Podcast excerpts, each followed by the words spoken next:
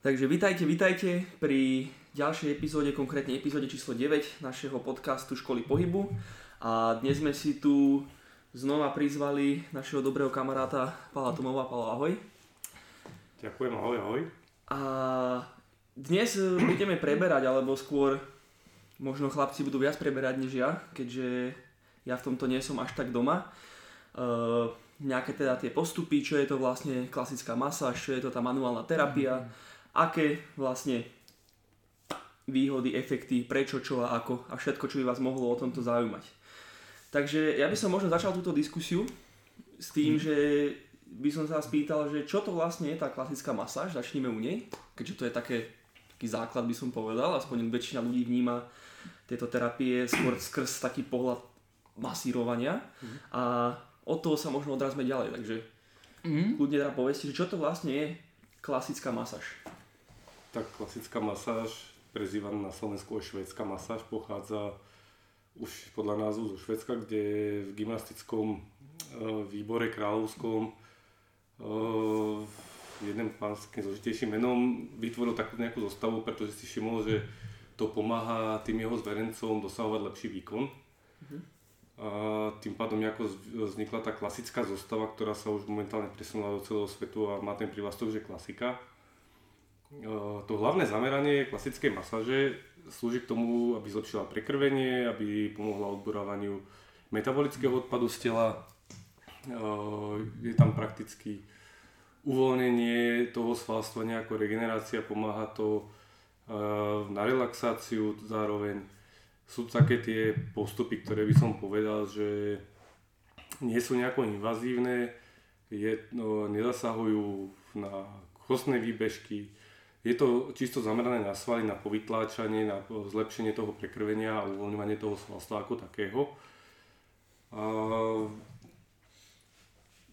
je to taká nejaká už nastavená sada hmatov, kde sú hnietenia, tepania, e- tie by som povedal, že to, čo človek považuje, keď ide na masáž, tak poväčšinou zreferujú k nejakej klasickej masáži, že málokedy to je niečo na spôsob tlakových masáží, že to mm. si už ľudia priamo napríklad špecifikujú s tými tajskými masážami a takými. Mm. To vlastne ten naj, najzákladnejší vplyv toho masírovania je práve to zlepšenie prekrvenia, tým pádom to telo má lepšiu možnosť fungovať, naplňať si tie svoje funkcie tak ako má, nie sú tam nausádzané tie látky, ktoré bránili tie látkové výmene, čiže tie nausádzané odpadové látky z látkovej výmeny, ktoré sa častokrát stávajú u vrcholových športovcov, že preťažia nejaké tie svalové partie, tým extrémnym preťažením sa tam vylej laktát, čo je vlastne kyselina mliečna, mhm.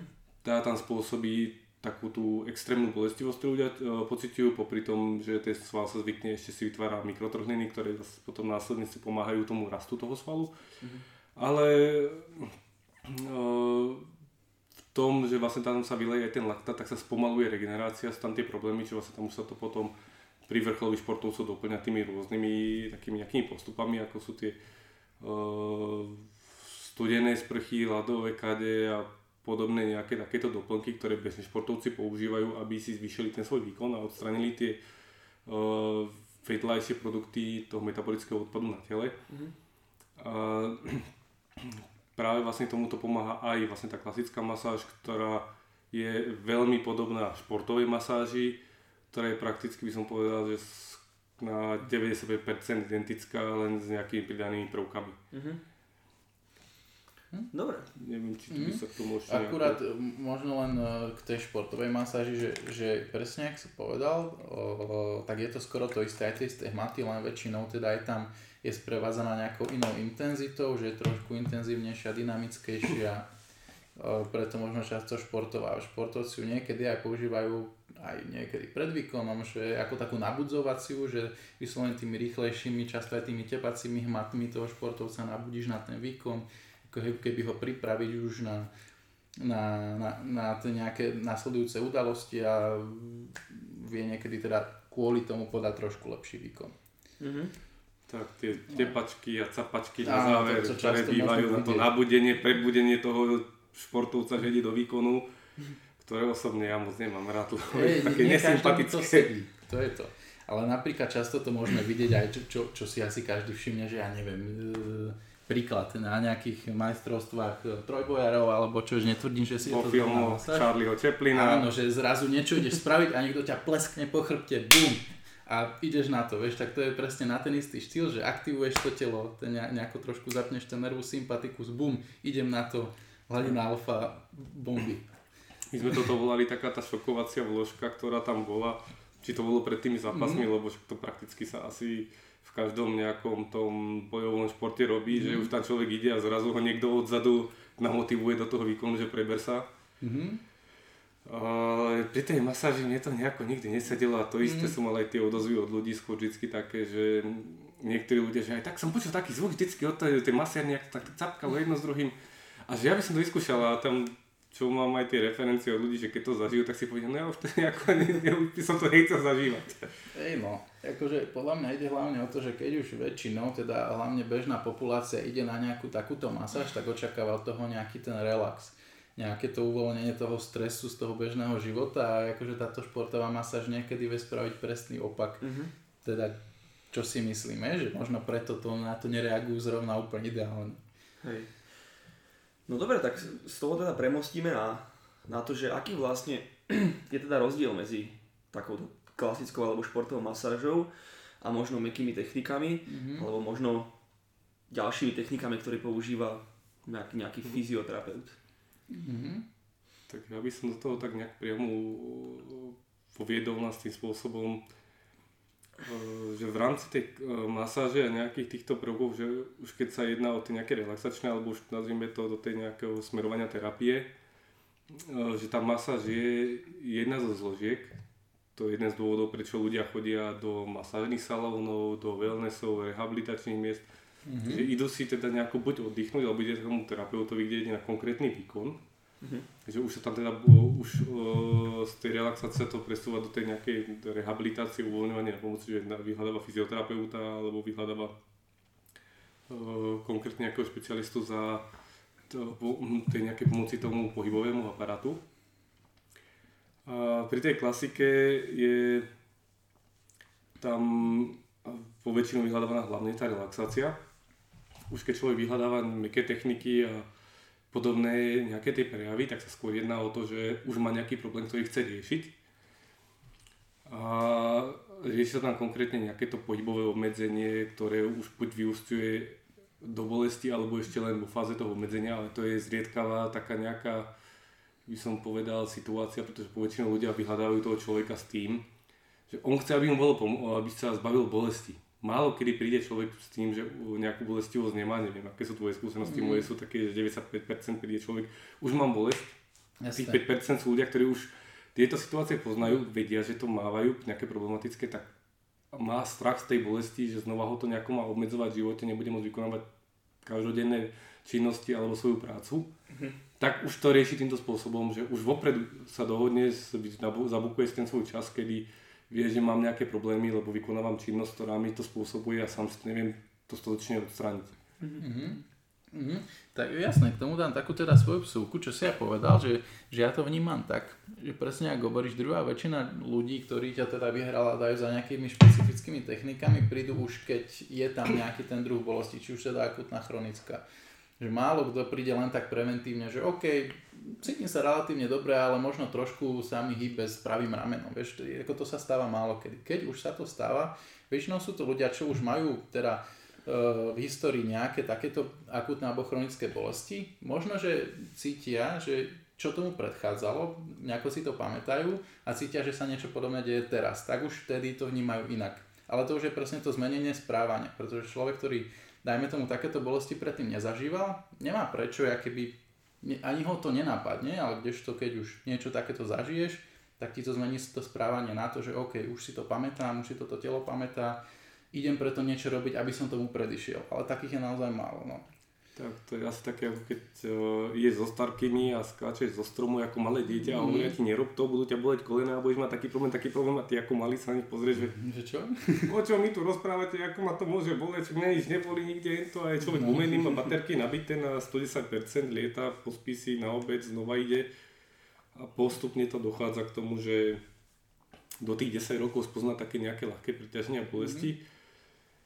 Už medzi tými uh, diagmatých nás, tak to býva také, že zrazu začne cítiť, že aj nejaké bolesti by ho mohli obmedzovať sem tam. Mm-hmm. Nejaké úrazy sú prekonané, pády na bicykloch, na korčuliach. A následne človek sa dostane do toho veku, že ide cať a už sa to zhoršuje a už tie bolesti mm-hmm. bývajú. Sú tam vrcholové športy, práca, či je to sedavé zamestnanie, či je to iné zamestnanie a už tam pociťuje ten človek, že tie činnosti, ktoré vykonávajú, vykonáva, že ho zároveň aj ovplyvňujú. Už to nie je len takéto klasické. Presne tak. Je to také, by som povedal, možno, že päťdesiat na päťdesiat alebo sedemdesiat na tridsať, že skôr sú to bežní ľudia, ktorí majú vykonané preťaženia zo svojich bežných činností alebo sezónnych činností. Ano. Do ktorých by som ja možno zaradil aj syndrom karpálneho tunela a podobné také nejaké štandardné prejavy, ktoré bývajú. Mm-hmm. Tie ľudia si myslia, že mám karpálny tunel, ale keď ten človek není drevorúbač, není dláždič, mm-hmm. tak nemá mať odkiaľ takéto nejaké problémy. Mm-hmm. A tam nastávajú tie problémy, že keď dojde zase bežne doktorovi, ktorý ide podľa tabuliek a není taký nejaký, by som povedal, úplne rozladený, ale má tie klapky na očiach, tak sa rieši karpálny tunel, ktorý tam vlastne není. No. A dochádza to koľkokrát k tomu, že ten človek dojde na operáciu, spraví sa operácia a po operácii znova je tam, kde bol, lebo vlastne tá operácia nepomohla, keď sa jedná o nejaký thoracic outlet syndróm, alebo sa jedná o problémy krčnej chrbtice, mm-hmm. alebo problémy celkovo s ramenom, neviem, či si pamätáš Standa Dvožáka, mm-hmm. z workoutistu, čo sa venoval kalistínike, by sme to nazvali až výkonnostnej. Mm-hmm. Tak ten trebárs mal takto, že robili nejaké triky, preskakovanie na hrazdách a vybehlo mu rameno. A nakoľko došlo k tomu, že mu vyskočilo to rameno, potom um, mári sa mi, že mu to rameno vlastne naskočilo hneď naspäť, išli do nemocnice, spravili mu tam rentgen. Uh, nespomínam si, či teda spomínal, že ho naprávali v nemocnici alebo bol na mieste, ale mám ten pocit, že v rámci tej jeho žernatosti mu naskočilo hneď aj naspäť. Mm. Ale vytvoril sa mu postupne syndrom karpálneho tunela. Mm-hmm. Je teda, sa riešil, že má karpálny tunel, bol objednaný aj na magnetickú rezonanciu na zápestie, mm-hmm. aby sa teda pozrelo, že čo má s tým zápestím. Ale u neho prakticky ku konci, koncu terapie už bolo zjavné, že ten problém je z ramena a v jednom momente, kedy došlo k recipročnej inhibícii svalov, čo vlastne znamená, že keď použijem opačný sval, tak respektíve použijem sval, tak ten opačný sa musí vypínať, musí zrelaxovať, aby bol pohyb vlastne umožnený, čo vlastne základ pohybu. To znamená, keď dvihnem biceps, triceps sa mi musí uvoľniť. A pri tomto momente sa zrazu nastal moment, že došlo mu k pohybu toho ramena, že úplne sa uvoľnil. Ale mal rameno dospazmované, preťažené a ten moment bol taký, že na deväťdesiat percent si poškodil väziva v ramene, ktoré ho mali fixovať ramenný klop na mieste, kde malo byť. Keďže došlo k poškodeniu týchto väziv, tak on si preťažil to rameno a už mal zdanlivé preťaženie, ktoré nebolo priamo tam súvisiace. Hej. A tomu, že to je vlastne také nejaké premostenie, by som povedal, medzi tým klasikou, že keď príde človek to na masáž, že porieši nejaké veci a dá sa to rozdeliť na tie časti, že buď sa masíruje nejaká lokálna časť, že predlaktec, ruka, chrbát, hrudník, dokonca brucho sa masíruje, ale brucha sa masírujú zase buď u detí, alebo keď majú nejakí ľudia problémy so tráviacím traktom. No, má nejaké črevné obštrukcie podobne. Ale akože to sa málo, fakt, že minimálne sa... Je to realitná vec, občas sa to ale stáva aj mm-hmm. u vrcholových športovcov. Mm-hmm. O, treba rozumieť, že to bolo u kajakárov, keď chalani pojedli veci, ktoré nemali. A buď mali povzbudenú stolicu, ale pravý opak a mali mm-hmm. z navodu.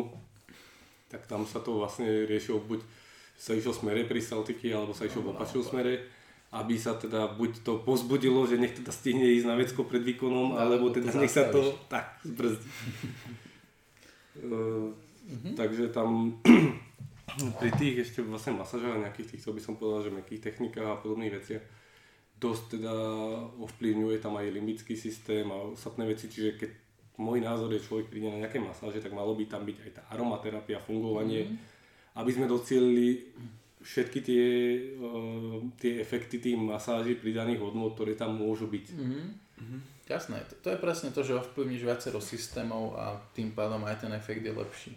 Uh, áno, keď už si teda na, načrtol ten limbický systém, tak je podstatné, aby aby terapeut podľa mňa aj sledoval odozvy toho klienta pacienta, či už, aj, či už somatické, teda že na tom tele, ako sa to prejavuje, že či nejako neucakáva od pohybu, že ho to moc bolí, alebo ja, ako, ako vlastne reaguje na tie dané techniky, lebo často, keď je pre človeka tá terapia moc bolestivá a nemá k tomu dobrý efekt, tak nie vždy je to úplne ideálne. Ale zase záleží od človeka, pretože každý má také iné predispozície. Sú ľudia, ktorí majú radšej taký jemný dotyk a sú ľudia, ktorí sa vyžívajú práve že v tých tvrdých technikách a pre nich je to super.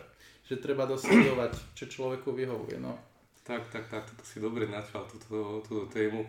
Smelo pritlačte, ja to vydržím.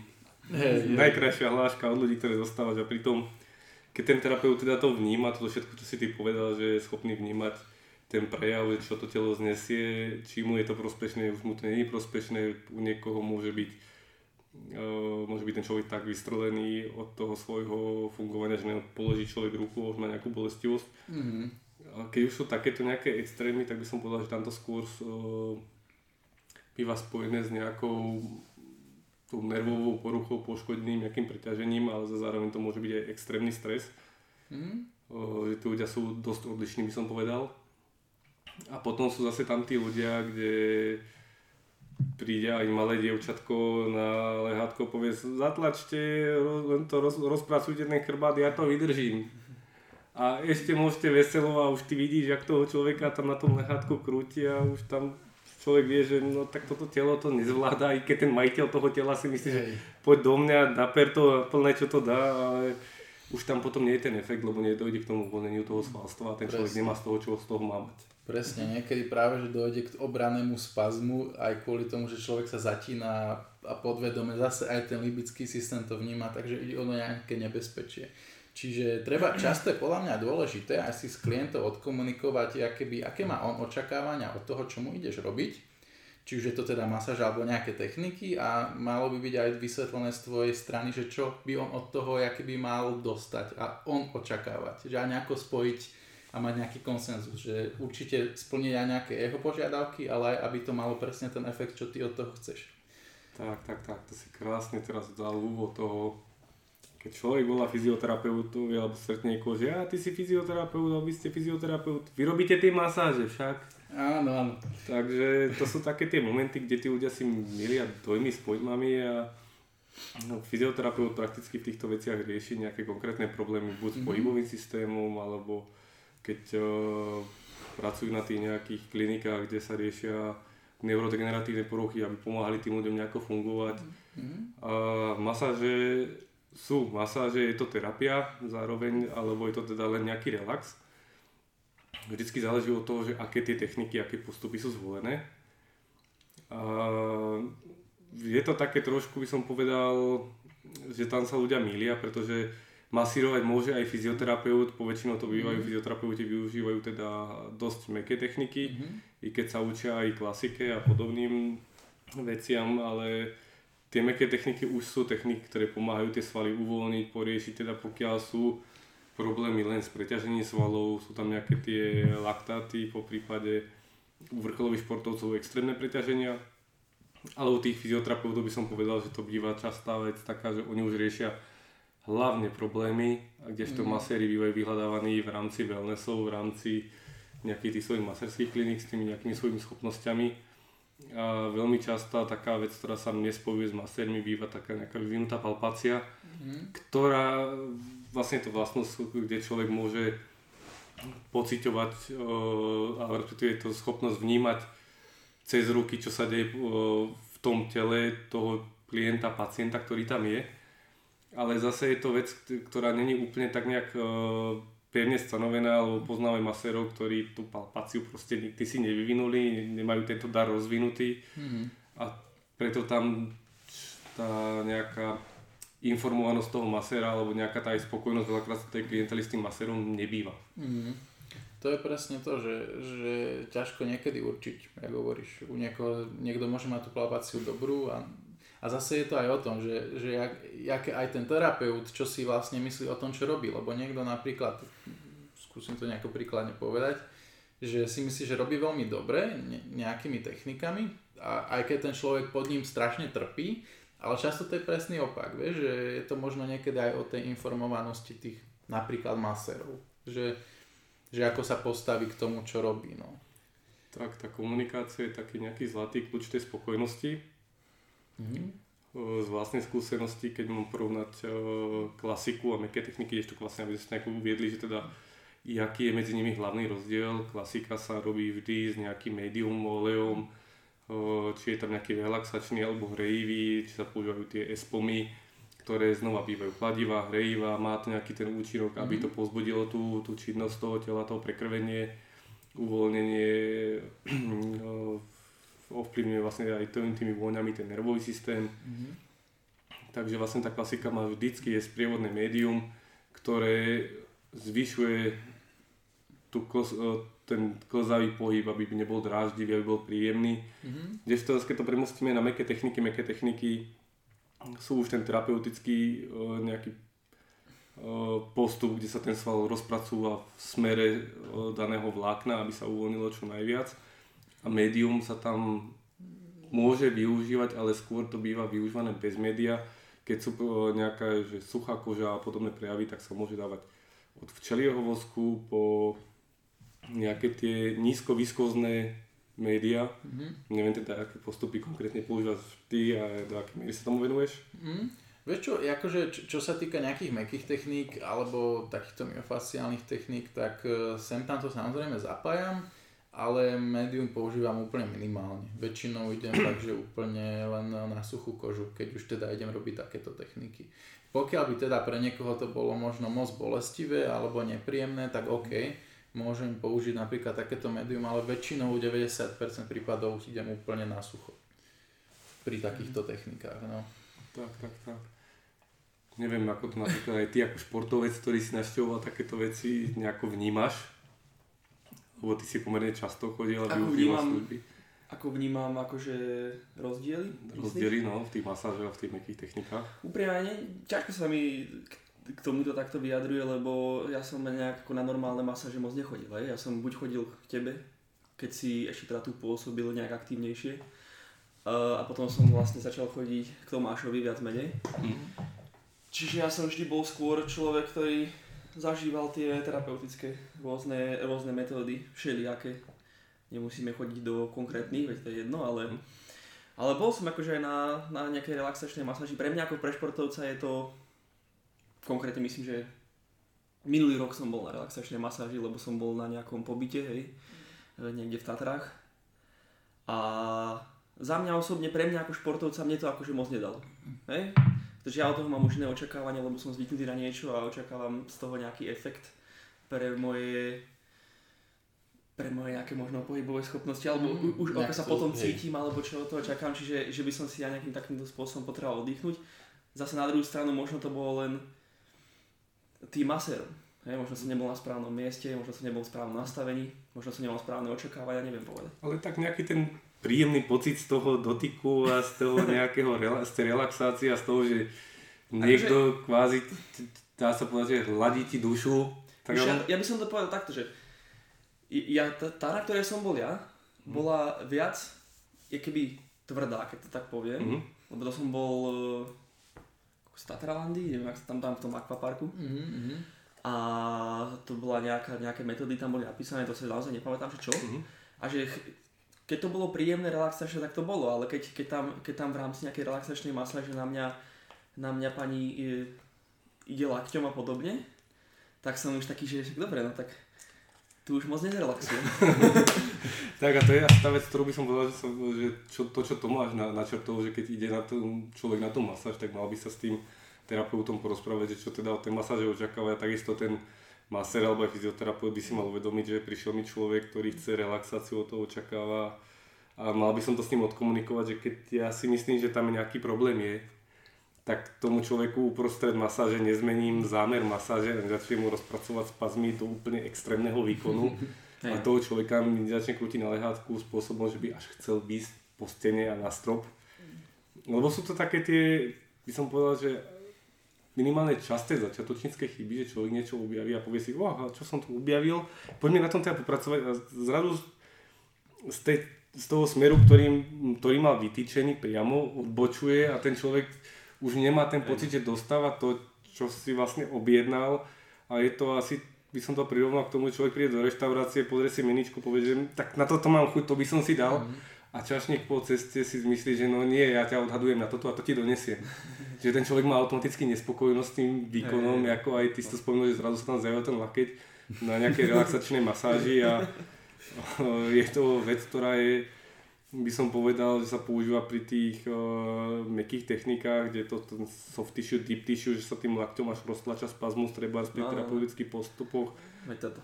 Nejaký by som načrtol, keď mm. sa pri probléme sciatického nervu zatláča lakťom do sedacích svalov a pracuje sa oblitom s tou nohou, aby sa to rozpracovalo, že v daný moment to príjemné není, ale tú úľavu to tomu človeku od tej bolesti prinesie. No jasne. Ale ide s tým, že si rieši tú bolesť, ktorú má, a chce sa jej zbaviť, a nie, že zrazu sa tam zjaví ten lakeť a už tú bolestivosť robí tomu človeku v momente, kedy on išiel do relaxácie, dajme tomu, že zadriemával, užíva si tú aromaterapiu, tú, tú atmosféru miesta, no. A z ničoho nič, zrazu tam má ten surprise. No.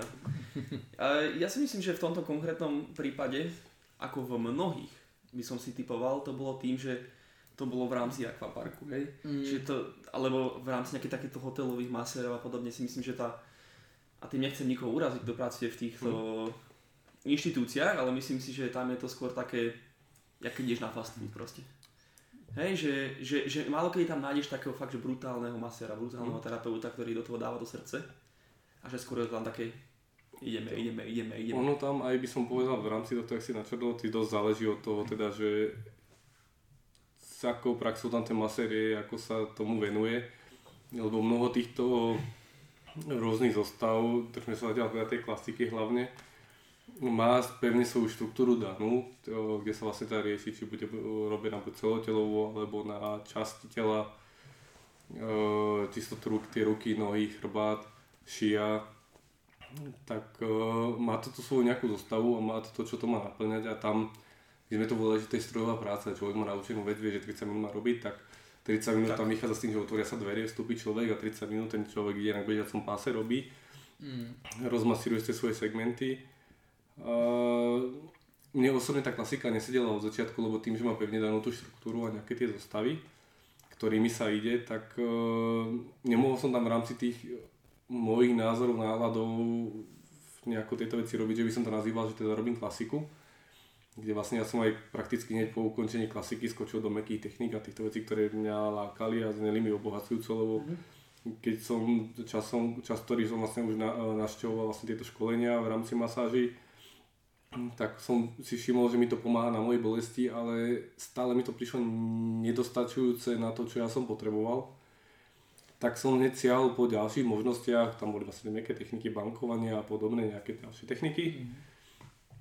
A ten môj najväčší problém bolo práve v tom, že bola tam nejaká zostava, kde bolo podľa mňa tri až päť krát zapakujte hmat, choďte takto, takto. A nemal som z toho ten pocit, že by to bolo to, čo ten človek nejako by očakával, alebo by nejako chcel, že prišlo mi také miestami veľmi rýchle, na druhých miestach boli nejaké tie časy, kde ma to nejako buď e, neobohacovalo, nepomáhalo mi to, ako zlepšilo to prekvenie samozrejme celého tela tá masáž, keď sa hlavne robí celotelová. Mm-hmm. Ale ten, ten tak nejaký pocit tej, toho zadozučinenia, alebo že by som dostával, že som potreboval, tam nejako nebol, takže automaticky ja som presedlával ďalej, ako športovec som mal tie potreby, že som chcel vykonávať ten šport bezbolestne a zbaviť sa tých bolestí z preťažení, ktoré som mal. A preto som bol inšpirovaný hneď ako nadviazať na tie mäkké techniky, na mäkké techniky z tej klasiky. Lebo tá klasika bola fajn, ale samo o sebe ten problém, ktorý poväčšinou býva v tej hĺbke, sa neriešil a tým pádom som nedosiahol tie pocity, ktoré som chcel. Mm-hmm. Dobre, no. Tak nastolil si vlastne, že prečo, prečo ty vnímaš tú klasickú masáž ako taký nástroj a prečo si vlastne od neho jak keby odišiel, keď to tak poviem. A možno, možno teraz skúste povedať, že kedy je klasická masáž teda vhodná, možno pre koho, v akej situácii, aj keď sme sa o tom už v tej miere bavili, mm-hmm. a kedy už vlastne už to nie je cesta, ktorú by mal teda človek zvoliť. Mm, dobre, tak, tak začnem ja. Čo sa týka tej klasickej masáže, tak jak sme sa bavili, treba, treba čo sa týka toho klienta zistiť, aké má teda očakávania. Keď príde napríklad ku mne ako za fyzioterapeutom, tak ja väčšinou teda očakávam, že človek chce niečo riešiť. Ale prídu aj takí, ktoré vyslovene len povedia, ok, chcem si zrelaxovať, chcem pomasírovať. Vtedy zvolím nejaký takýto postup klasickej masáže, kedy naozaj ani ja od toho neočakávam nejaký špecifický efekt, ne? Že by som niečo konkrétne riešil. Ale pokiaľ by niekto prišiel za mnou, že ja neviem, bolí ma rameno napríklad, tak nebudem mu robiť klasiku, lebo viem, že mu to pravdepodobne s tým nevyrieším, vieš. Mm. Čiže to, toto je tak za mňa, že, že kedy to má ja keby svoj priestor, kedy nie. Určite to má priestor z hľadiska nejakého relaxu, z nejakého hľadiska regenerácie, nejakého vypnutia od nejakého každodenného stresu a podobne. A z hľadiska nejakého riešenia konkrétnych pohybových problémov si myslím, že tá klasická masáž nezohráva nejakú veľkú rolu. Tak, tak, tak, to by som povedal, že si veľmi dobre vystihol, že je to hlavne o nejakej tej relaxácii, uvoľneniu, odstraneniu tých vlastne metabolitov z tej jednodennej mm. činnosti. Klasika býva po väčšinu, by som povedal, že príjemná záležitosť, kde človek vie pekne zrelaxovať, vie sa uvoľniť a obzvlášť keď vlastne to prostredie k tomu dotvorené, ako má byť, že tá atmosféra miesta je relaxačne naladená, hrá ti tam relaxačná hudba, človek tam hneď e, pri vstupe, môj osobný názor, mal zacítiť nejakú tú aromaterapiu, ktorá útočí už na ten spomínaný limbický systém, aj to, ako Tomáš rozvíjal v, v vašich predchádzajúcich debatách, ktoré má nesmierny účinok, pretože dýchanie alebo čuch ako taký, pokiaľ teda človek nemá COVID, neodstavíš nejakým spôsobom a funguje dvadsaťštyri hodín denne. A preto ja odporúčam veľakrát ľuďom, ktorí aj majú nejaké stresové zamestnania alebo celkovo nejaké stresové životné situácie, aby využívali vlastne teda aromaterapiu aj doma. Lebo tie moje zážitky boli také, že tá aromaterapia ovplyvňovala vždycky toho klienta, ktorý prišiel. Pomáhala mu zrelaxovať, na nejakých osemdesiat percent ľudia vždycky zaspali. Stávalo sa, že tu ľudia si brávali aj nejaký svoj doprovod a práve ten účinok tej aromaterapia tým, že každá terapia, ktorú som ja robil, trvala zhruba tých šesťdesiat minút, že nebolo to len nejaká tá masáž, tak ten efekt bol aj na tom človeku, ktorý bol sprevádzajúci a nakoľko si sadol na ten gauč, čakal a sledoval zároveň, čo sa deje, pretože napríklad mnoho mužov býva takto žiarlivých, tak na tie prvotné sedenia poväčšinou chodia vždycky s tými ženami. A práve tí boli koľko, mnohokrát ešte skôr uvoľnení do takej relaxácie, že až zaspávali, mm-hmm. alebo respektíve, že zaspali, pretože ten, tá aromaterapia robí svoje a keď tá atmosféra je celkovo príjemná, tak človek sa uvoľní a už dá sa povedať, že ten masér má tú cestu vydláždenú, aby mohol priamo ísť robiť to, čo chce robiť. Mm-hmm. Či už je to teda tá relaxačná masáž, alebo či už by postupoval terapiu, takže v tomto by som to tak nejak povedal, že tá klasická masáž, kde človek má také tie pocity uvoľnenia, naplnenia tej relaxácie, sú vždycky mali byť podľa mňa niečím umocňované, hlavne aby tie, tie priestory boli. Ale ešte ak si ty vytiahol, že som nejak tak zanevrel alebo odbočil od tej klasiky, ja by som takto nenazval, aby som nazval tým spôsobom, že ja som moju klasiku obohatil ďalšími technikami, ktoré využívam uh-huh. a myslím si, že sú to doplňacie nástroje, kde už potom tá terapia, už sa to nedá nazývať tou klasikou alebo tou švédskou masážou pôvodnou, ktorá bola vytvorená teda tým v tom kráľovskom gymnastickom výbore, uh-huh. ale je to už by som povedal, že zmenený, uh, zmenená masáž, ktorú ja nazývam moja klasika, kde tie postupy a celkovo tie zostavy nedávajú väčší zmysel v rámci toho fungovania.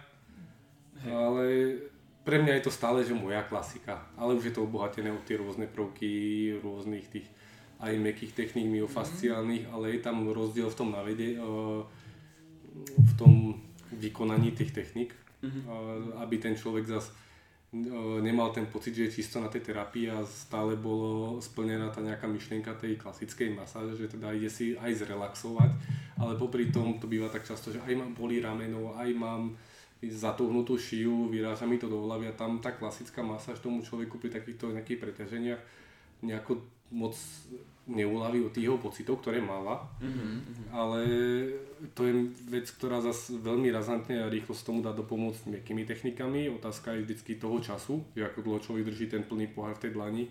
Keď sa ho pýtaš, aký je ťažký, tak ti povie po, po, prvý pár sekúnd, že smiešná otázka, ten pohár je ľahký, ale keď má tú ruku vystretú a má ho držať deň, dva, tri, štyri, týždeň, mesiac, už sa tam tá bolestivosť prejavuje, už cíti každý pálenie, už je to nepríjemné.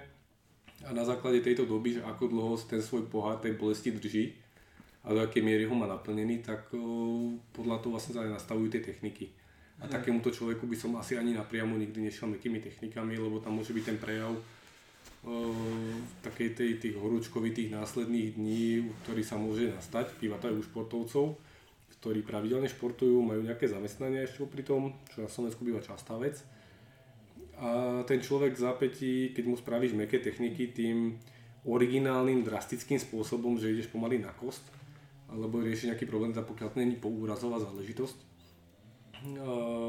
tak ten človek ti môže zreferovať, že tri dní z nasledujúceho týždňa od návštevy u teba zažíval horúčkovité stavy, lebo sa povytláča všetko z tých stavov.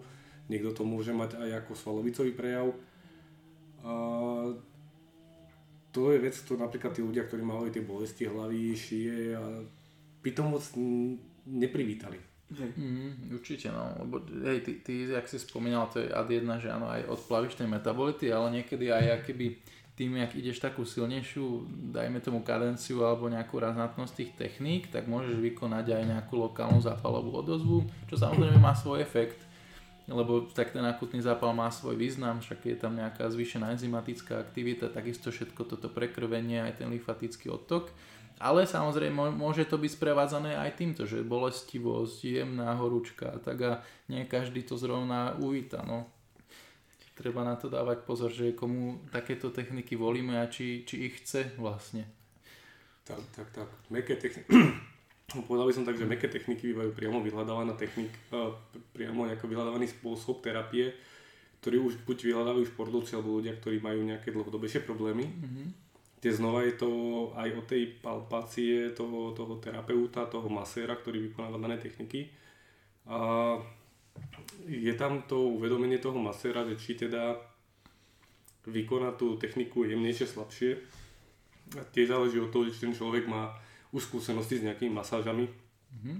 A dosť by som povedal, že záleží na tom, či má tie skúsenosti aj priamo s, s takýmito technikami, ako sú mäkké techniky, myofasciálne techniky, ktoré bývajú nepríjemné, ale človek ide za nimi s konkrétnym účelom alebo teda príde k terapeutovi alebo fyzioterapeutovi konkrétnym nejakým tým zámerom, že má teda bolesť ramena, mm. fyzioterapeut sa na ňa pozrie a povie si, no fajn, čak ja tam hneď to oči bijúci, horný skrížený syndrom, ktorý je vlastne úplne preťažený, uchapnutý svalov, ktoré zazmenia držanie tela toho človeka a povie si, tak tam budeme robiť takéto techniky, postupy, povie tomu človeku, že teda čo sa bude diať uh, popri tej práci, je ideálne vysvetľovať tým ľuďom, ako, na, uh, ako to oni uh, komunikovať s nimi, ako to oni môžu cítiť, čo by tam vlastne mali vnímať, či by sa mali uvoľniť a celkovo tie výkony. Mm-hmm. Uh, keď už teda sme načetli tie mäkké techniky, aby sme trošku dorovnali ten objem informácií v porovnaní s tými klasickými masážami, uh, tá sa dá hmatovať celkovo, ten tlak je tam ďaleko intenzívnejší. Uh, jak už sa spomínalo, poväčšinou sa tam používa bez nejakého média, že sa priamo pracuje na suchú kožu. Mm. Uh, alebo sa tam teda dá nejaké to jemne viskózne médium, aby sa nedrala koža, nedochádzalo nejakému zbytočnému iritovaniu, lebo sa môže stať, že človek bude mať vyzratú kožu a už mu ten dotyk bude maximálne nepríjemný a terapii sa potom nedá pokračovať. To sú tie momenty, kde už aj ten človek, ktorý chce pomôcť do tej bolesti, alebo nejaký ten športovec nebude súhlasiť s takým výkonom tej činnosti, mm. aký tam je. O, neviem teda ako ty, Jakub, či máš rád drastické metódy, ja by som to prirovnal k sadomaso, lebo aj také sadomaso salóny existujú a dokonca viem, že existujú aj v Trenčine v rámci masáži. Uh, neho, nebavíme sa momentálne o tých iných činnostiach. Hey, no. Tak viem, že niekomu to vyhovuje, ale ja k nim určite nepatrím.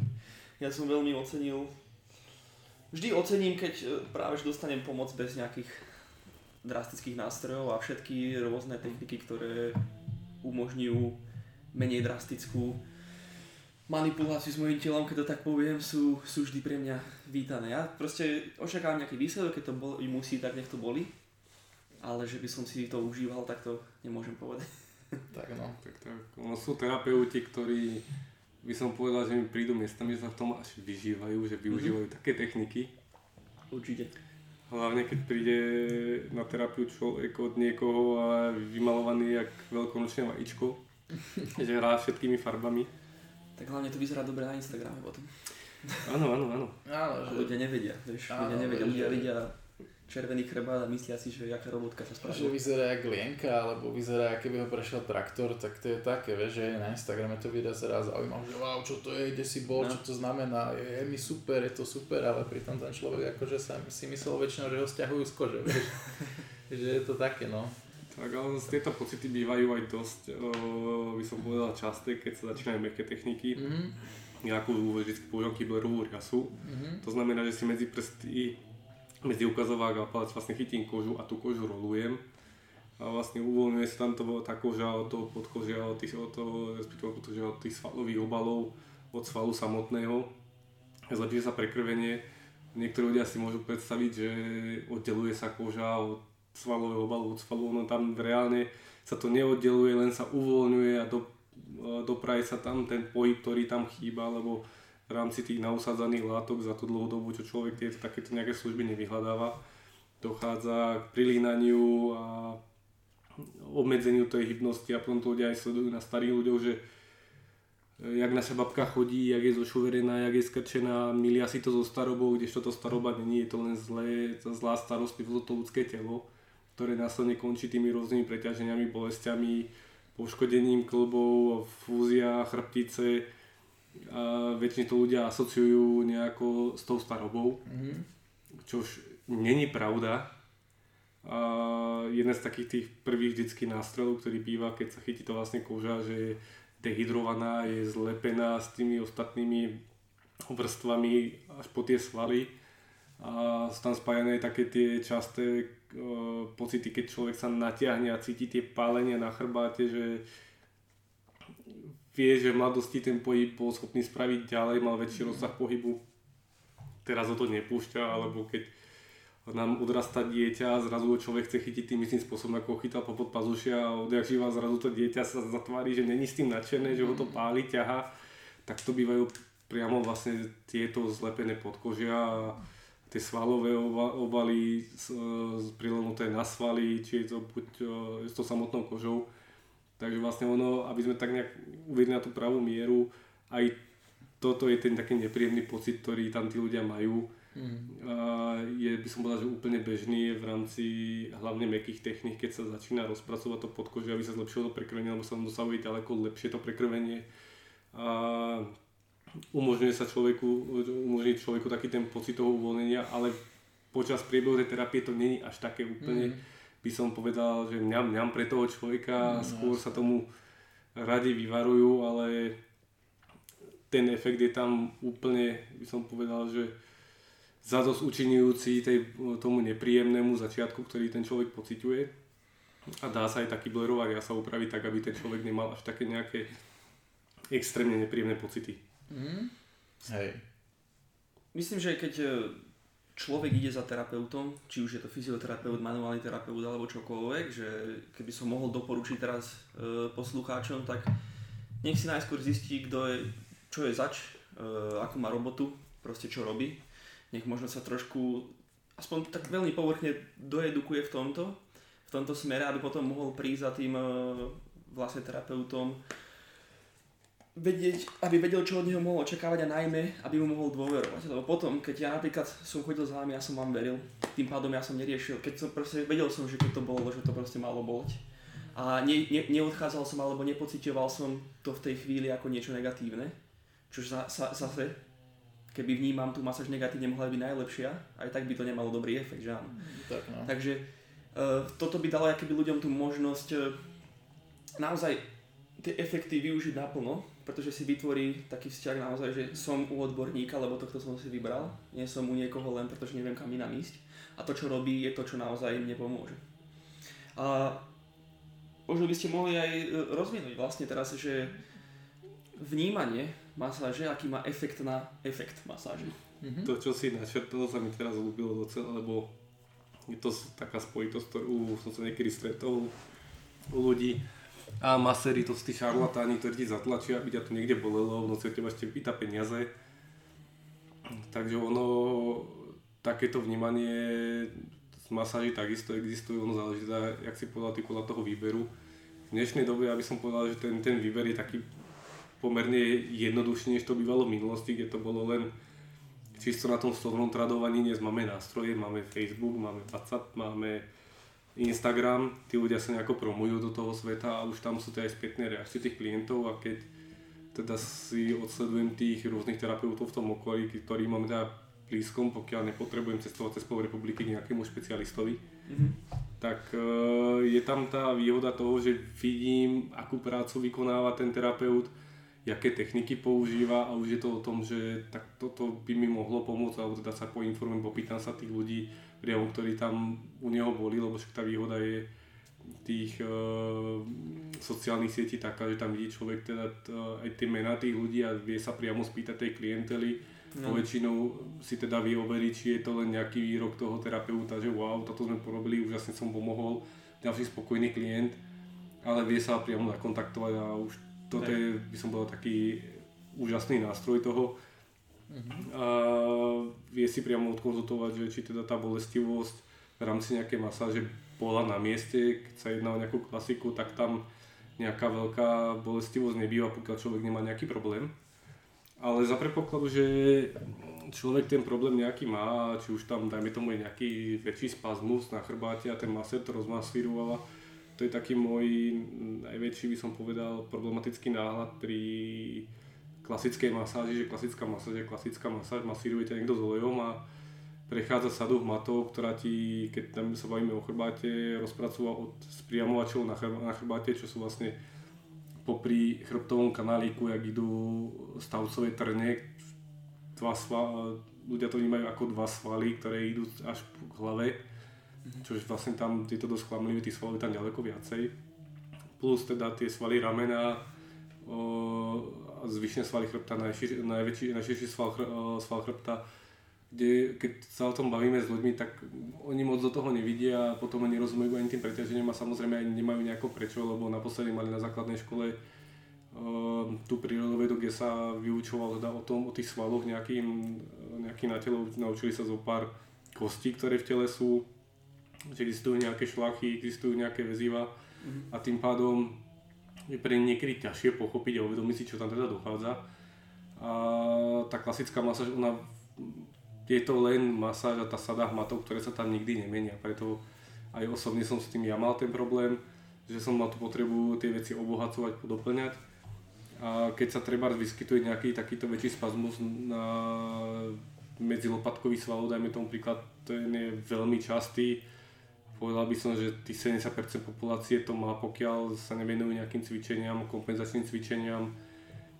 A každý to chce riešiť na chrbáte, takisto to rieši aj masér, ktorý má vykonanú klasickú masáž, ale vykonáva, by som povedal, nadarmo tú prácu, ktorú robí, pretože keď rozmasírujem len preťažený sval na chrbáte, ktorý je len symptóm iného problému a tento problém býva veľmi častý, tak ten masér tam bude masírovať ten medzilopatkový sval, každý týždeň niektorí ľudia budú chodiť, keďže majú nejaké svoje zamestnanie, dajme tomu sekretárky, účtovníčky, manažérky, manažerov. Budú chodiť z pravidla dookola a nikdy nič nevyriešia. Mm-hmm. Kdežto už keď tam prídeš pod na tie mäkké techniky alebo nejakému fyzioterapeutovi a ten sa pozrie na to, že má človek bolestivosť medzi lopatkami a chcel by tam pomasírovať. A ten fyzioterapeut ako Tomáš sa na neho pozrie a povie mu, že ono je to úžasné, že vás bolí medzi lopatkami, ale váš problémy vpredu, máte postihované svaly na hrudníku, máte vypnutú bránicu, tak musíme nastaviť tú terapiu tak, aby ste dosiahli ten efekt, ktorý chcete. A zase tam je ten problém s tými ľuďmi, že veľa ľudí chce, nie, nie, ale my to pomasírujte, on to prejde. Preto, no. Že veľa ľudí očakáva len ten pasívny prístup. A to je presne aj o tých očakávaniach. to je to. Aj to, to si sa v podstate aj ty pýtal, že, že ako to aj súvisí s tým efektom tej terapie, tak uh, skúsim to nejako spojiť. Uh, no, keď ideš na tú terapiu a keď si teda klient, poviem, hej, a ideš za tým, že bolí ma niečo na chrbte a očakávam teda od toho, že mi to niekto rozmasíruje, budem očakávať od toho, že ma to bude bolieť, ale ja keby odmena za to bude, bude ja keby to, že to bude lepšie, tak väčšinou to súvisí s nejakým tým dopaminovým systémom, že si nastavíš teda nejaký cieľ, a keď sa dostaneš nejako, prekonáš tú cestu, že vydržíš nejakú tú terapiu, väčšinou nevždy to musí súvisieť priamo s tou terapiou, ale už len to, že si akéby si stanovil nejaký ten cieľ a dostaneš sa k nemu, tak ti vypustí nejaké tie opioidné hormóny a vie sa to aj len kvôli tomu zlepšiť. Že to je taký paradox. Mm-hmm. Ale keď už sa bavíme o niečom takomto konkrétnom, tak áno, veľa ľudí e, príde s tým, že áno, boli ich medzi lopatkami a Uh, presne tak často to je spôsobené, jak Paolo spomenul, že je tam nejaký horný skrížený syndrom, pretože sval teda vpredu, keď už sa bavíme o tom, nejaký veľký prsný sval je poväčšinou stiahnutý, vytvorí to teda nejaký excesívny ťah na tie svaly na, na chrbte, na tej opačnej strane a ten sval sa snaží teda to nejako udržať, tento ťah, ako keď si predstavíme nejaké lodné lano, ale to neustále napnuté a zhoršuje sa tam teda nejaké aj jedna prekrvenie tým, že je neustále napnutý a dva prísun kyslíka a á tri aj odvod tých odpadových látok. Čiže väčšinou sa tam prejaví jaký by tento problém. Lenže ten problém nespôsobuje tento sval, ale ten na tej druhej strane, ktorý akéby síce nekričí, že bolí, ale je stiahnutý. Mm-hmm. A preto väčšinou musíme nájsť akéby, čiže nehovorím, že vždy je to tak, toto je skôr taký nejaký štruktúrálny model, ale keď sa tohto nejako budeme riadiť, tak väčšinou áno, musíme nájsť, čo, čo spôsobilo akýby ten sekundárny prejav tej bolesti, ale musíme riešiť to, čo primárne tú bolesť spôsobuje alebo tento problém. A to často ľuďom treba nejako vysvetliť, hej, aby vedeli teda, že OK, naozaj to týmto vieme vyriešiť a musím do toho pridať aj ja nejakú pomocnú ruku. Mm-hmm. Hej, že, že bude ten človek trošku, dajme tomu, robiť nejaký jeden dva cviky alebo niečo, čím si to pomôže odstrániť z dlhodobého hľadiska.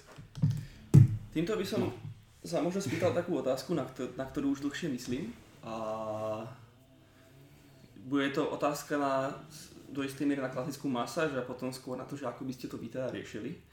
A predstavme si človeka, ktorý je v stave nejakého chronického stresu.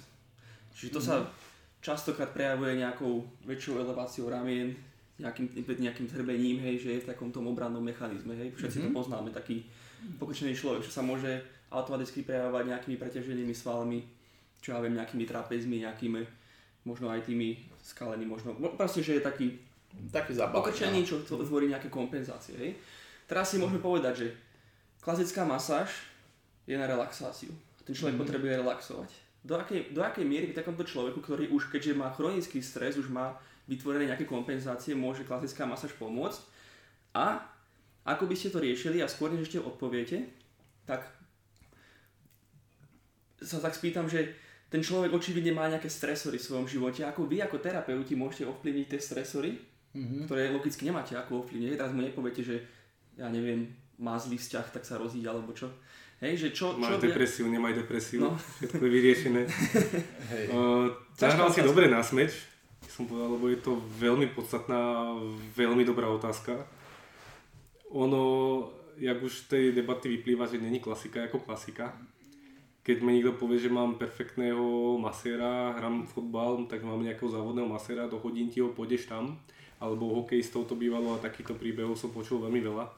A ten človek môže byť super v rámci práce so športovcami. Mm-hmm. A k takémuto človeku, keď pôjde niekto na tú klasickú masáž, ktorá už je taká do športov, aby som povedal, nastavená vždy vopred, lebo už to robí strojovo, tak ten človek tam nadšený nebude určite, lebo ten masér má svoje nejaké nastavenia, takže vlastne, tak sme sa o tom bavili, že tam je veľmi dôležitý ten výber toho maséra, kde pôsobí, aké má výsledky, čo teda robí.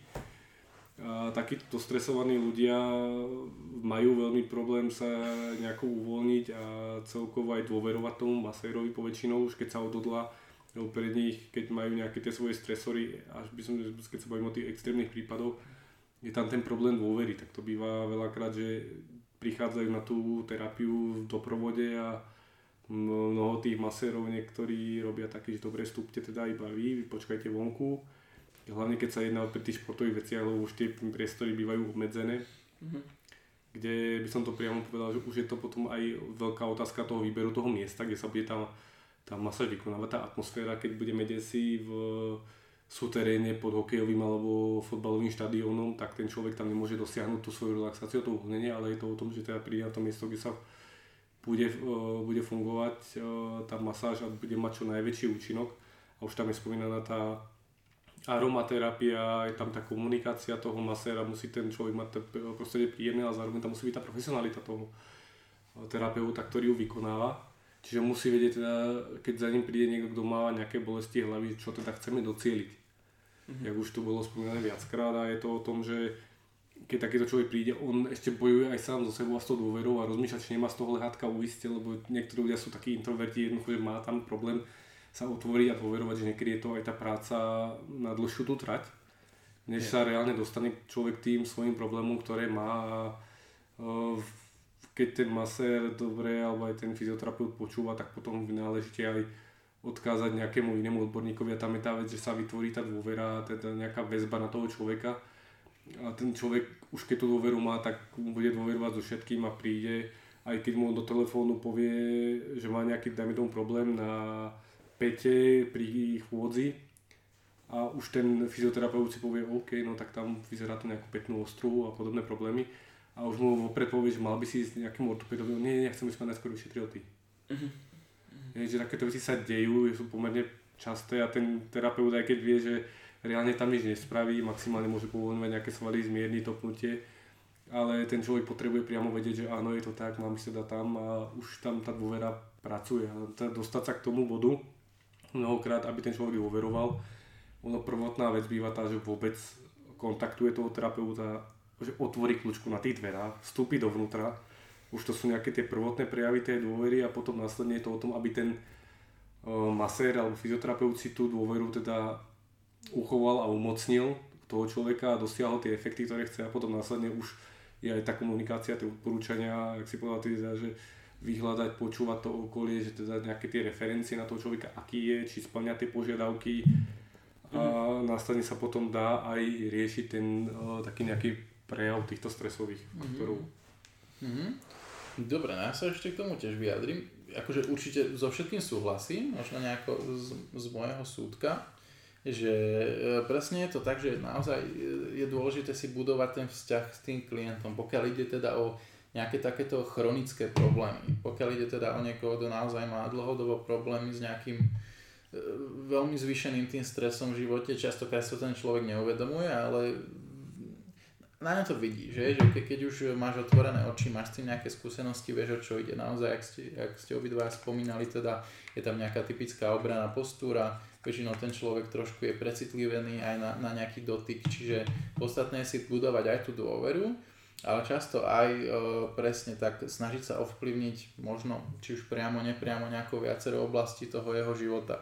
Že ad jedna je teda, že možno, keď už sa bavíme o tej klasickej masáži, nastaviť ju tak, aby to, to musíš aj na, vidieť, že, že ten človek sa naozaj zrelaxuje, že trošku niekedy už aj priamo pri tom sedení vidíš, že ten svalový tónus trošku padá, trošku sa aj mení tá postura do také sebavedomejšej a tak, keď aj pracujeme aj s tou aromaterapiou niekedy a a vieme to takto krátkodobo ovplyvniť, lenže aby sme takéto nejaké zmeny buď udržali, alebo teda minimálne akéby zlepšovali tento stav, tak musíme ovplyvniť aj tie nejaké vonkajšie stresory, čo na to vplývajú, lebo on môže odísť stadeto a vonku proste zase na ňo bude vplývať nejaký ten stres jeho bežného života a to je to, že my to síce nevieme priamo ovplyvniť, ale ako povedal Palo, vieme mu dať odporúčania. Keď už my máme nejaké skúsenosti, tak možno dajme tomu, že čo robiť, ako to ovplyvniť, alebo akého odborníka navštíviť, kto by mu s tým mohol pomôcť.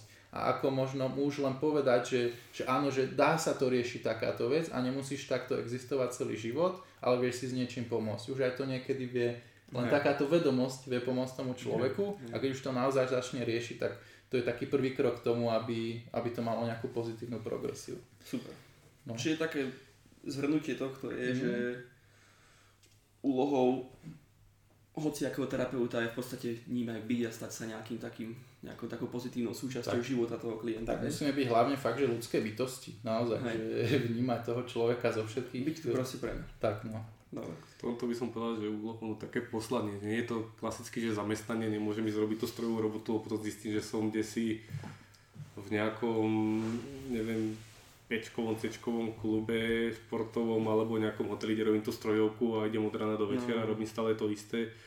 Nič nemením, nemám pomaly čas sa s tým človekom pobaviť o tom, že čo, čo vlastne aký teda je ten jeho spúšťač, nemám možnosť pochopiť toho problému alebo za päti, za pár minút mi niekto druhý klopka, musím do človeka vyhodiť z lehátka, postaviť rýchlo preč, zobrať druhého. A to už sú tie momenty, kde si myslím, že tomu človeku sa dá ťažko nejako pomôcť a je to vec, pri ktorej človek aj vyhorí. Hej. Lebo keď robíš od rána do večera to isté, toto asi takým nejakým spôsobom, jak keď má človek jesť od rána do večera to isté jedlo sedem dní v týždni po dobu nejakých pár rokov, tak samozrejme si povie, že už v živote to jedlo nikde nechcem. A to sú tie následky potom. Hej, mhm. Super. Tak sme načrtli, že vlastne strašne veľa vecí v bežnom živote, ktoré ani tak nesúvisia priamo s pohybom, ovplyvňujú celkovú tú prezentáciu toho tela, rôzne kompenzácie a tak ďalej. Mm. Čož necháme ako debatu na ďalší podcast, lebo to je, čiže sa zase môžeme o chvíľku stretnúť a porozprávať na túto tému, lebo to je veľmi bohatá téma a naozaj by sme sa tam mohli rozprávať dlhé hodiny, že čo všetko môže spôsobovať, čo najmä aj na taký stres napríklad, reálne, čo všetko spôsobuje. A, a potom zo... si povedať, že stres je dobrý a zlý. Keby aha. Nemáš stres, ráno z postele nevstane. Ale keď je toho stresu do extrému veľa, tak z tej postele znova nechceš stať, lebo nechceš do toho krutého sveta, ktorý ti robí zle. No. Tak, tak. Čiže niekedy môžeme rozbehnúť určite aj takúto debatu. A o tom sa porozprávame, ale tak zostaneme teraz skôr takej bez, bez urážky k tejto téme, v takej povrchovejšej debate. A spýtam sa teda, že evidence-based, čo si ty našitol v našich poznámočkách, že aké teda tieto metódy, či už mäkké techniky, či už masáže a tak ďalej, ktoré sú té zet vé evidence-based, to znamená, že keď povieme evidence-based, tak že majú nejaké dokázateľné účinky. Mm-hmm. No, takto, po, podľa toho, čo som akože poslednú dobu čítal, sledoval a tak ďalej, tak e, je to taká dvojsečná zbraň, pretože zaručenie všetky tieto druhy nejakých manuálnych úkonov majú svoj efekt. Len už je zase otázka tá, že s čím to porovnávame a čo od toho očakávame. Väčšinou veľa ľudí si myslí, že, že nejakým spôsobom jakoby priamo meníme nejakú konštitúciu toho tkaniva alebo nejako priamo meníme dĺžku alebo nejakú... To, to, to ako ten, jak je ten sval, dajme tomu tvrdý, dlhý, väčšinou, ale je to o tom, že fakt vždy pracujeme s tým nervovým systémom, čo vo veľkej miere ovplyvňuje nejako to, ako sa ten sval bude správať. Čiže keď už pôsobíme my svojimi rukami, tak väčšinou pôsobíme na nejaké druhy receptorov. Máme ich viacero, sú to teda nejaké mechanoreceptory, termoreceptory a chemoreceptory. No, tie uh, mechanoreceptory v podstate vnímajú akéby či už nejaký druh dotyku, jemný, silnejší druh tlaku, zase jemný, silnejší, nejaké vibrácie. A všetkými týmito akéby vstupmi do tela meníme vstupujeme teda nejakou informáciou do toho tela, čo ten mozog nejako musí sprocesovať a z toho vyjde nejaký výstup. Ten výstup je často napríklad teda to, že sa zmenší ten svalový tónus, mm-hmm. alebo že sa trošku zmenší nejaká tá stresová odozva. Hej, čiže toto nejako približne som sa dočítal, hej, v poslednej dobe, alebo s tým mám aj ja nejaké takéto skúsenosti. Mm-hmm. Takže ja, da... vravíš, že vlastne dĺžku svalov tkaní nejak priamo nedokáže ovplyvniť, dokáže iba dať ten message teda, hej? Mal, mo, po... Jediný, ktorý to ovplyvne, je chirurg. Tak. Sme si na rovinu, ak sa veci majú. Maséri, fyzioterapeuti, ani iní terapeuti ti dĺžku svalov nezmení. Čo môže spraviť je danou tým vstupom tej informácie, ktoré tam je vlastne, to je vlastne aj ten uh, úvodný dotyk, ktorý ten terapeut masér robí na to telo. Nemôže byť agresívny, nemôže byť nejaké prudký, ale aby si ten človek uvedomil aj to jeho telo, že tento človek mi nejde ublížiť a je to vlastne preto, aby mi pomohol. Mm-hmm. To isté, vidíš ten taký istý prejav, keď máš zranené domáce zviera, je nedôverčivé, nechce sa chytiť, bolí ho to, ale nehás na seba siahnuť poväčšinou len tým svojim blízkym okolím a teda tvormi, ktorým dôveruje. Toto je vlastne tá vec, ktorá sa tam treba nejak navodiť a je to už tá vstupná informácia, že pokiaľ teda ten prístup je adekvátny, techniky sú adekvátne, mm-hmm. tak ten, aj ten človek, aj to jeho telo, ktoré vlastne obýva, sa plne odovzdá danej terapii alebo respektíve do danej možnosti, ako mu tá bolesť umožňuje. Mm-hmm. Lebo vidíme to na malých deťoch, že keď ho bolí, nechce ti to dať, koľko razy sem väčšinou tam býva prvý človek mama, aby mama pofúkala, aby toho človeka nejako utešila v tej, v tej bolestivosti, ktorú má. A toto je prejav, ktorý je úplne bežný, je to vrodené v, v tých tvoroch. Mm-hmm. A vlastne tie, všetky tie op, opisy, ktoré dal Tomáš na tieto receptory, mechanoreceptor, samozrejme nemôžem tlačiť do extrému do človeka, lebo sa zrazu z terapie stane boj. Mm-hmm. To telo prestane vnímať, respektíve prijímať tú terapiu, ktorá tam je, a začne to vnímať ako ohrozenie, automaticky dochádza k ochrannému sťahovaniu svalov, bráni sa, mm-hmm. neumožní ti žiaden ďalší prístup. To je receptory zase na teplo, ktoré každý má, je chytiť šálku čaju a cíti, že je horúca, tak chytí si ju za ucho, aby si nepopálil tú ruku. Rovnako to funguje s telom, keď si v chlade, telo sa stiahuje, reaguje na každé dva stupne kontrakciou, sťahom, ktorý je pod pár milimetrov, respektíve pod milimeter, pod nejaké tej desatiny čase, ktoré sa bavíme, a to každý človek cíti, že keď je chladno, krčí sa, priťahuje sa, rovnako to prebieha aj pri tej terapii, že keď prídem mm. na masáž, tak očakávam, že budem mať teda príjemné to prostredie a pomôže mi tá teplota, aby zase nebola extrémne veľká, lebo sa spotím a budem jak na pekáči, že zo mňa bude vytekať výpek a zároveň nemôže byť chlad, lebo ten terapeut rozpracuje danú časť svalu, presunie sa kúsok ďalej a už mu tá rozpracovaná, prekrvená časť, ktorá je zohriatá, má zvýšenú tú odozvu, respektíve na ten dotyk, že dojde k tomu prekrveniu, čiže tá vlastne to, telesná teplota je zvýšená, prekrvenie je to vidno jemným začervenaním alebo zvýšeným. Automaticky všetky tie veci sú sledovateľné a sú sledovateľné okamžite. Mm-hmm. Ale keď som v chladnom priestore a presunie sa od toho prekrveného, zahriatého miesta idem ďalej, tak to telo nereaguje, že wow, to príjemné teplo, ktoré som tu teraz mal, zrazu je preč a už má potrebu sťahovať sa, obmedziť kapilárny systém, kde tá krv, ten kapilárny systém sa bude uzatvárať, tá krv, to prekrvenie bude také veľké, aby zase ten chlad neťahal dovnútra a potrebujú udržovať hlavne tie vnútorné orgány zahriaté. Čiže mm-hmm. aby sa to všetko rozviedlo, že teda prečo, ako to všetko funguje na tom tele. A sú to veci, ktoré na jednu stranu sú také, by som povedal, že tým sedliackým rozumom je jednoducho pochopiteľné a na druhú stranu veľakrát ľudia sa tam celom vedia zamotať. Hej, tak, tak, no. Dobre. Má to nejaké svoje proste stanovené pravidlá a koncepty, ktorých sa treba držať, a ako povedal Palo, keď sa nad tým akože z, z takého sedliackého hľadiska zamyslíš, tak jasné, proste musí to fungovať, ale niektorí ľudia to berú zo zlého mm-hmm. konca. No. Tak našetli sme trošku ten, to evidence-based, toto slovné spojenie, a ja by som mm-hmm. dal takú možno poslednú otázočku mm-hmm. tohto podcastu, čo je pre mňa dosť zaujímavé a myslím si, že pre ľudí, ktorí sa zaujímajú o tieto veci, zaujímavé ešte viac. A to je, že obaja určite používate aj metódy, alebo koncepty, alebo nejaké modely, ktoré nemajú možno nejaké štúdia, mm. alebo tak.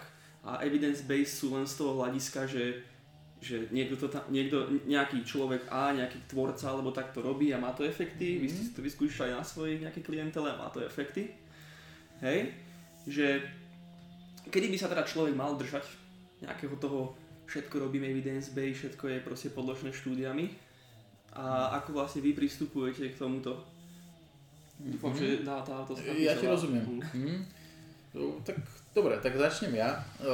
V podstate v dnešnej dobe je to, neviem, akože vnímam to už možno tak trošku negatívne, že všetci za totálne všetkým vždy hľadajú evidence-based. Lenže problém pritom je ten, že väčšinou aj pri tých štúdiách ty väčšinou snažíš sa zameriavať na nejaký konkrétny parameter. A často sa stáva to, že prehliadneš nejaké iné, hej? Čiže veľmi ťažko je určiť, keď je na niečo hlavne tých štúdií málo, jak moc je to relevantné. Keď je tých štúdií viacej, že vieme už porovnávať s rôznych nejakých efektov, tak samozrejme môže to byť uchopiteľnejšie. Pokiaľ ale už pracujeme teda s nejakými konceptami, metódami, ak si hovoril, ktoré nie sú ešte moc evidence-based alebo vôbec, tak zásadné je to, či to má nejaký pevný základ na nejakých bežných systémoch, ktoré sú stanovené. Už, či už, jak sme sa bavili o tom nervovom systéme alebo nejakých štruktúrálnych veciach, tak treba sa pozrieť naozaj na to, že OK, je to logické, má to nejaký logický efekt a vieme to reprodukovať. Čiže keď naozaj vidíš, že má to nejaký svoj systém, teda že príklad človeka si nejako na, kvôli danému systému diagnostikuje, má to nejaký svoj vstupný, teda dajme tomu tú vstupnú diagnostiku, tak si ho pozriem, urobím nejakú terapiu a mám nejaký očakávaný efekt, ktorý viem pozrieť na tom výstupe. A keď sa mi to nejako že opakuje a vidím, že je to naozaj reprodukovateľné, tak podľa mňa není o čom, hej, nemám sa prečo baviť o tom, či je to, nie je to evidence-based, keď to prináša nejaké konkrétne reprodukovateľné mm-hmm. výsledky. Takže to je za mňa mm-hmm. z tohto hľadiska, ale ne, netvrdím, že není dobre sa držať vecí, a, ktoré sú evidence-based, alebo porovnávať, dajme tomu, veci, ktoré robíme s inými vecami, ktoré môžu byť efektívnejšie mm-hmm. z hľadiska evidence-based. Určite treba to stále sledovať aj ako tá veda no. napreduje, ale nebyť tak rigidne na to úplne zašlapnutý, že riešiť len tie veci, lebo aj to, čo je teraz evidence-based, proste kedysi nebolo. Treba sa na to tak vždy pozrieť. Nie? Čo to máš, Nepal? Tomáš povedal, ja by som sa tak nejak to ešte do toho vstúpil, že evidence-based, ne-evidence-based sú veci, ktoré v rámci toho evidence-based sú už zaužívané, držíme sa ich. To je taký nejaký smer, ktorý by som povedal, že vždycky by sa malo začínať. Mm-hmm. Teda riešime to, čo viem, že sa môžem oprieť, že tam tie výsledky sú nemerateľné, dá sa nejaký ten uh, ďalší nejaký pokrok to dosiahnuť. A, a hlavná taká myšlienka, ktorá mi hneď napadla, je kraniosakrálna terapia, uh, mm-hmm. ktorá vlastne má svoje počiatky v osteopatii. No, teraz už mnohokrát sa robia školenia, ktoré ľudia navštevujú, pomimo osteopatii ako také, a na Slovensku osteopatii sa dá dostať len veľmi, veľmi ťažko. Je tam ta- taká dosť, by som povedal, silná debata, kde tí parientálni osteopati, ktorí sa venujú tomu naprávaniu a práve idú všetko na tomto evidence-based a znížiť tlak na nervové výbežky, tie koreňové nervy v chrbtici a celkovo tie bolestivé prejavy, kde oni si to vedia, dá sa to zmerať, dá sa to zreprodukovať z pravidla. Uh, sú dosť mnohokrát uh, sa nepríjemne vyjadrujú voči tej kraniosakrálnej terapie, ktorú zase ja vnímam, že sa tomto musím zastaviť, i keď tá teória vychádza z toho, že je tam pohyb kostí, že, že vlastne kosti nie sú úplne pevné, že lebečné švy sa pohybujú, že vlastne tam dochádza úplne drobným pohybom, ktoré uh, na tých kostiach, ktoré zase, keď človeka vložíme do, pod rentgen a dáme ho pod em erko, automaticky tam nie človek povie, že toto není možné, aby sa tieto štruktúry hýbali. Mm-hmm. Ale v rámci terapie, terapeut a človek, ktorý dostáva tú terapiu, pohyby cíti. Takže vlastne tam dochádza k takému nejakému klešu a tam vlastne uh, hlavný a priamy, by som povedal, efekt tej terapie je, že ovplyvňuje tú nervovú sústavu, dochádza k uh, u človeka by som bol k takému, jak by som to pripomenul, vyliatiu nejakej nádrže nahromadeného, dajme tomu stresu a všetkýchto emočných prejavov na tele, ktoré zase spätne vedia ovplyvniť držanie tela a ďalšie prejavy. Mm-hmm. A tu dochádzame k tomu, k tej situácii, že v rámci toho evidence-based uh, kraniosakrálni terapeuti a osteopati tvrdia, že je tam pohyb, zvyšok sveta, moderná medicína tvrdí, že žiadny pohyb není, že vlastne to sa nedá povedať, že by pracovali nejako evidence-based, lebo to, čo oni vnímajú, má byť úplne uh, nejaký veľmi jemný pohyb, ktorý je nemerateľný kostí. Človek, keď tú terapiu dostáva, tak má tam ten pocit, že áno, wow, brutálne, tie pohyby sú až extrémne a až to človek nedokáže predstaviť. Mm-hmm. Vníma to len ten uh, človek, ktorý tú terapiu dostáva, a ten terapeut, a v zápäti Uh, tretia osoba sledujúca danú situáciu si myslí, že preboha, že ľudia musí šibať, tak exorcizmus a neviem čo tie prejavy, lebo sú tam emočné výlevy, je tam plač, je tam smiech. Je to na samostatnú debatu pomerne dosť dlhá téma. A toto je ten problém, kde ten evidence-based je ťažko merateľný, ale ten následný efekt tam je. Mm-hmm. To ide k tej relaxácii nervovej sústavy, ten človek sa uvoľní, môže byť úplne, by som povedal, až mimo po tej terapie. Je to asi také, ako keď študent sa extrémne dlho pripravuje na skúšku, má neuveriteľný stres, zrazu tú skúšku dá a z neho opadne a má eufória, pocity, neviem čo, padne, spí a hey, hey. Obdobné prejavy sú aj tam.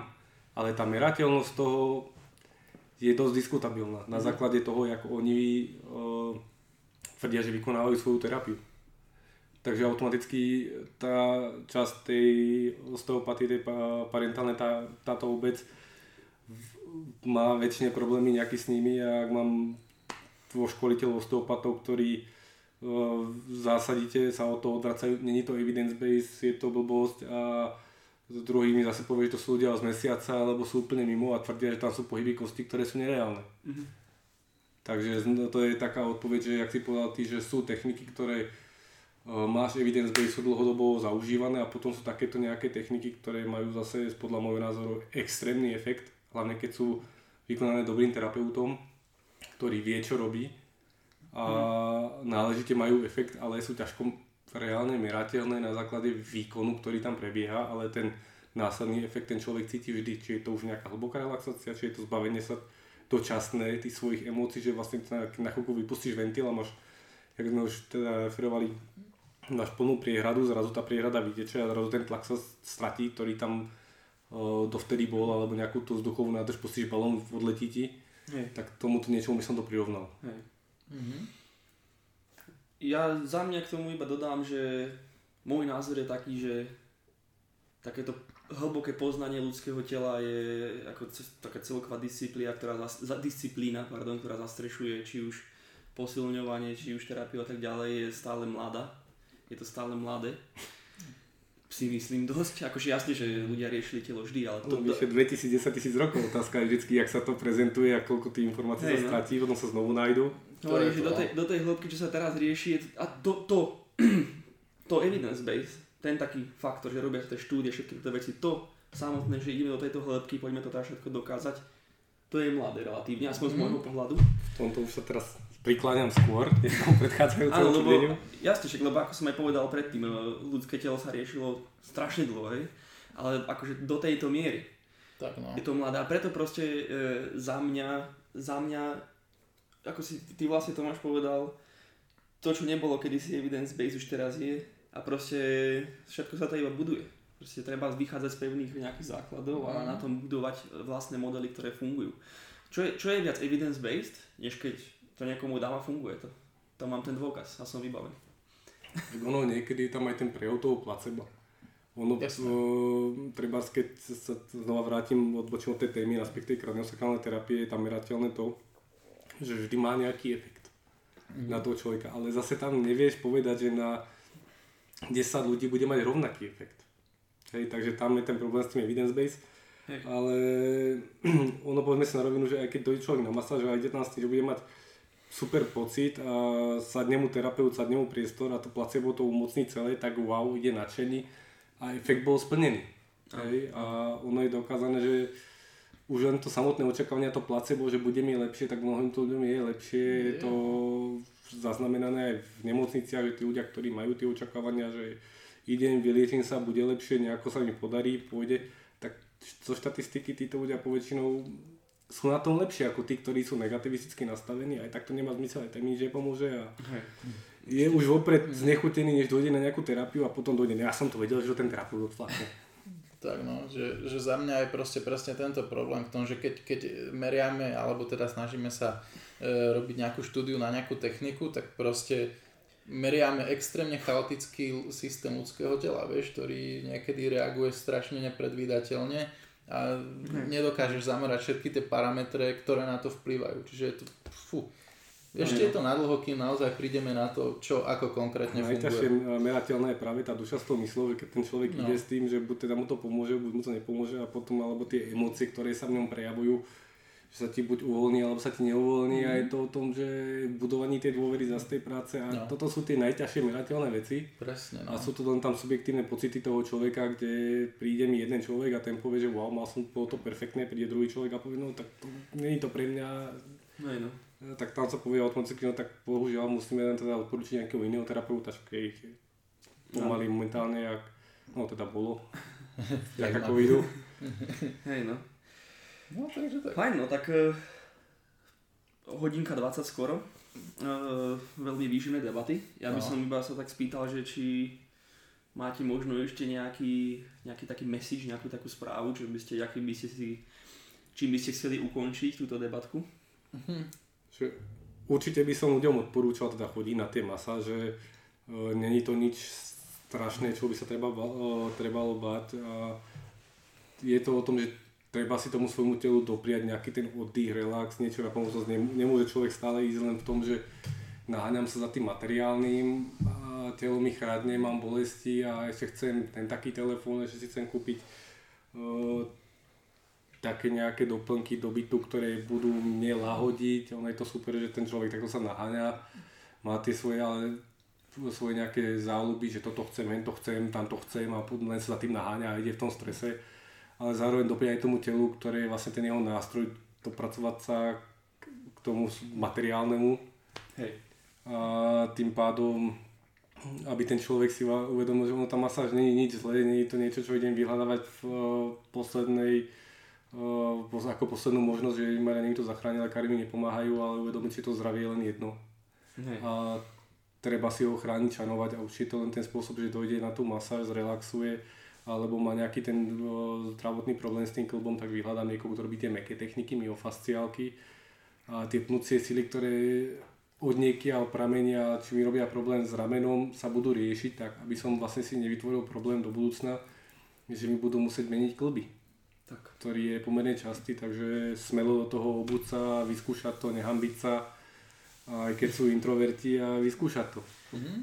Je, tak ja už dám tomu fakt také nejaký svoj svoj rýchly message, že uh, v podstate to naše telo je nejaký jediný, jediný domov, v ktorom musíme celý život bývať. Čiže musíme sa o ňo naozaj starať, aby sme v ňom mohli žiť nejaký dôstojný život. Tým pádom trošku sa jemne sledovať, prehnanie a určite vyhľadávať aj takéto služby, pokiaľ je to potrebné. Tak. Hej. Tak keď môžu ľudia každý rok chodiť na servisnú prehľadku so svojím autom, tak prečo by nemohli so svojím telom, že áno? Presne tak. Dobre. Uh, hm? Palino, ďakujeme, že si opäť teda prizval naše pozvanie. Pri, pri, prizval. Že si teda prijal opäť naše pozvanie a ja, ja som si naozaj, mne táto hodinka niečo uletela veľmi rýchlo a no, to aj mi to veľa dalo, takže skvelá debatka. A, uh, pokiaľ, uh, teda veríme, že ste si využili tiež túto diskusiu a pokiaľ máte nejaké otázky, buď konkrétne na nejaké metódy, koncepty, hoci čo vás nápadá, kľudne sa pýtajte. Nemáme problém to rozobrať. Ako vidíte, niektoré, niektoré témy sú naozaj také, že by sa dalo o tom strašne dlho rozprávať a nie je problém spraviť nejaký teda podcast aj konkrétne na jednu vec. Čiže pokiaľ vás niečo zaujíma, smelo sa pýtajte, my to veľmi radi spravíme. Uh, veľmi aj opäť radi, veľmi opäť radi zase privítame Pala tuto v našom štúdiu, ako už to tu nazývam. A tak, ďakujeme, že ste nás tam počúvali a vidíme sa, teda počujeme sa na budúce. Ja ďakujem za to pozvanie, som rád tejto možnosti, že môžeme nejako posunúť ten odkaz tým ľuďom, vysvetliť veci. Je to nápomocné, je to úžasné, treba s tým pokračovať a treba vlastne, aby ľudia sa dostali k takýmto informáciám rôznym, ktoré ich obohatia a pomôžu im vyhýbať sa v živote bolesti, takže od toho to je a slúži to úžasné veci. Super, presne tak, takže ďakujeme za počúvanie epizódy a ahojte. Čauky. Majte sa.